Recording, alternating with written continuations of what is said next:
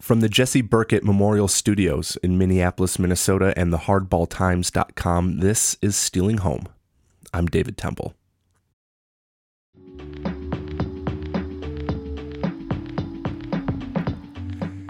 Baseball is distinct in many ways.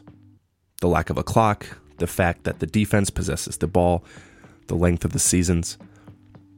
But let us not forget that the actual place of the game, the field itself, is always unique. Like giant green snowflakes, no one playing surface looks exactly the same as the other. Football and basketball games are played within regimented, precisely measured boundaries. Baseball's birthplace in the cities of America lent itself to be played in highly unique venues, each park shaped to be shoehorned into the valuable metropolitan plots of land. The Polo Grounds had its massive outfield, Fenway, its green monster. And while modern parks strive to bring somewhat consistent amenities to its players and fans, there are still those celebrated differences present today.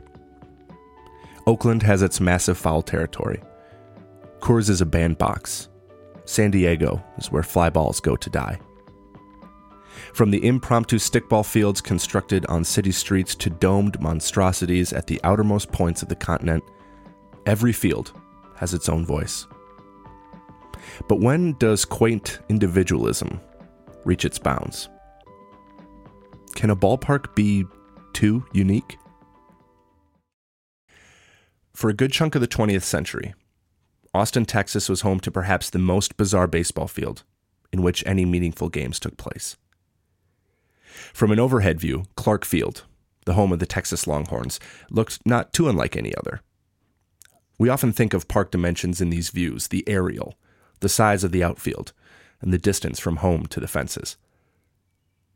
Clark Field had a shorter distance to center than some parks, but that's not what set it apart. To see the real uniqueness of Clark Field, you had to stand on home plate. From there, you could see what made Clark Field so different. So, Texas's old Clark Field, up until 1974, had a split level outfield.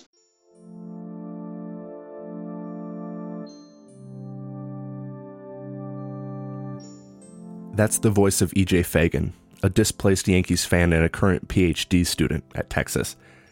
And you heard him correctly. The outfield at Clark Field was split. And the field was bifurcated by a very unique center field wall. It was a 12 foot high cliff with a small path that led up to it, and the whole area was in play. And though Clark Field is gone, there are a few pictures remaining. And the pictures do not disappoint the craziest field that I've ever seen in my life.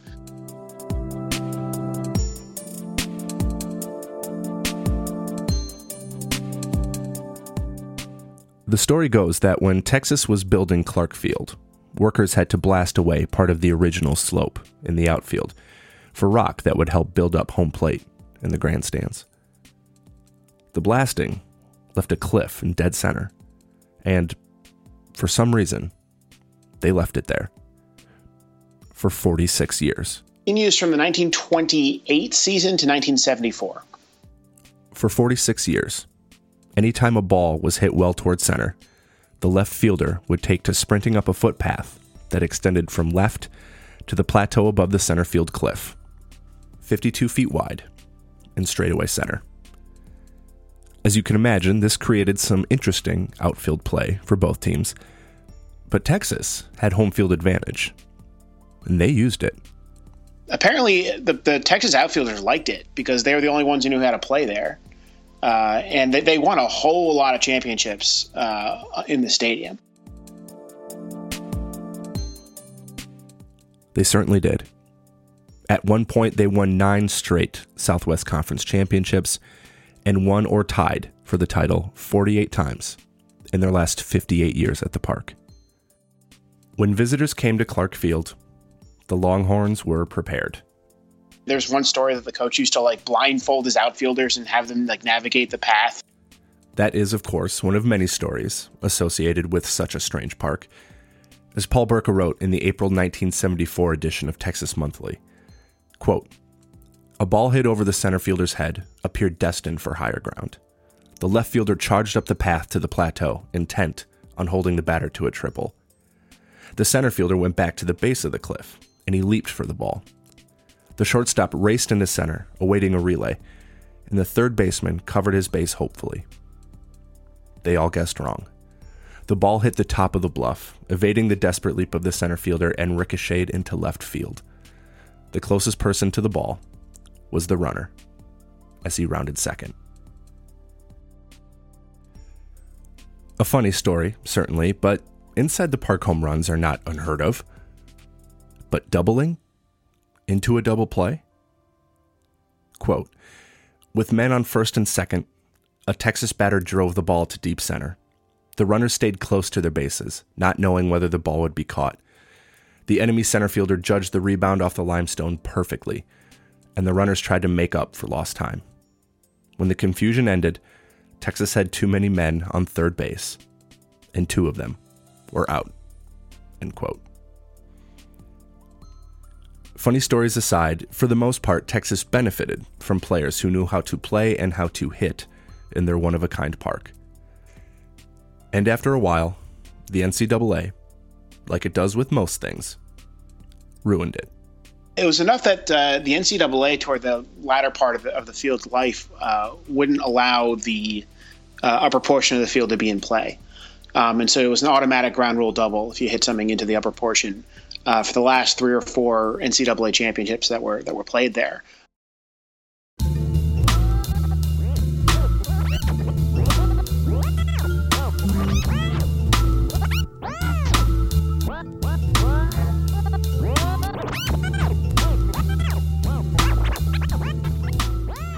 Clark Field is no longer.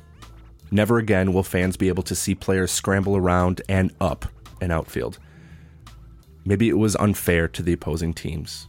Maybe it was a lot to ask of outfielders to deal with both the Texas heat and a rocky path, all in the name of a ball game. But baseball lost something when Clark Field was torn down. It was the epitome of ballpark individualism, a strange and terrible push toward the edges of reason.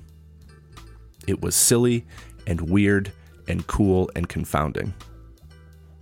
Just like the game it housed for half a century. The, the fact that this exists is something that can only happen in baseball.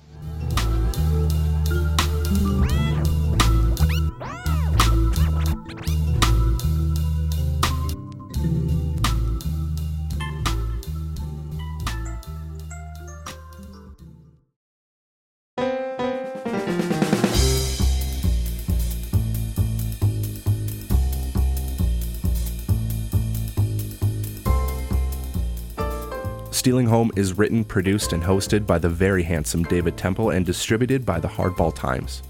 For great baseball writing on your computer, tablet, or phone screen every weekday, visit thehardballtimes.com. Special thanks to EJ Fagan for turning me on to this story and for speaking with me. EJ is a Yankees writer at it'saboutthemoney.net. You can follow him on Twitter at EJ Fagan, F A G A N. If you like the show, please take a moment to give it a positive review on iTunes and to tell a friend, preferably the most influential friend you have. You can keep up with the show on Facebook at facebook.com slash stealinghomeradio, and you can follow me on Twitter at David G. Temple. That's it for now. I'll see you next time on Stealing Home.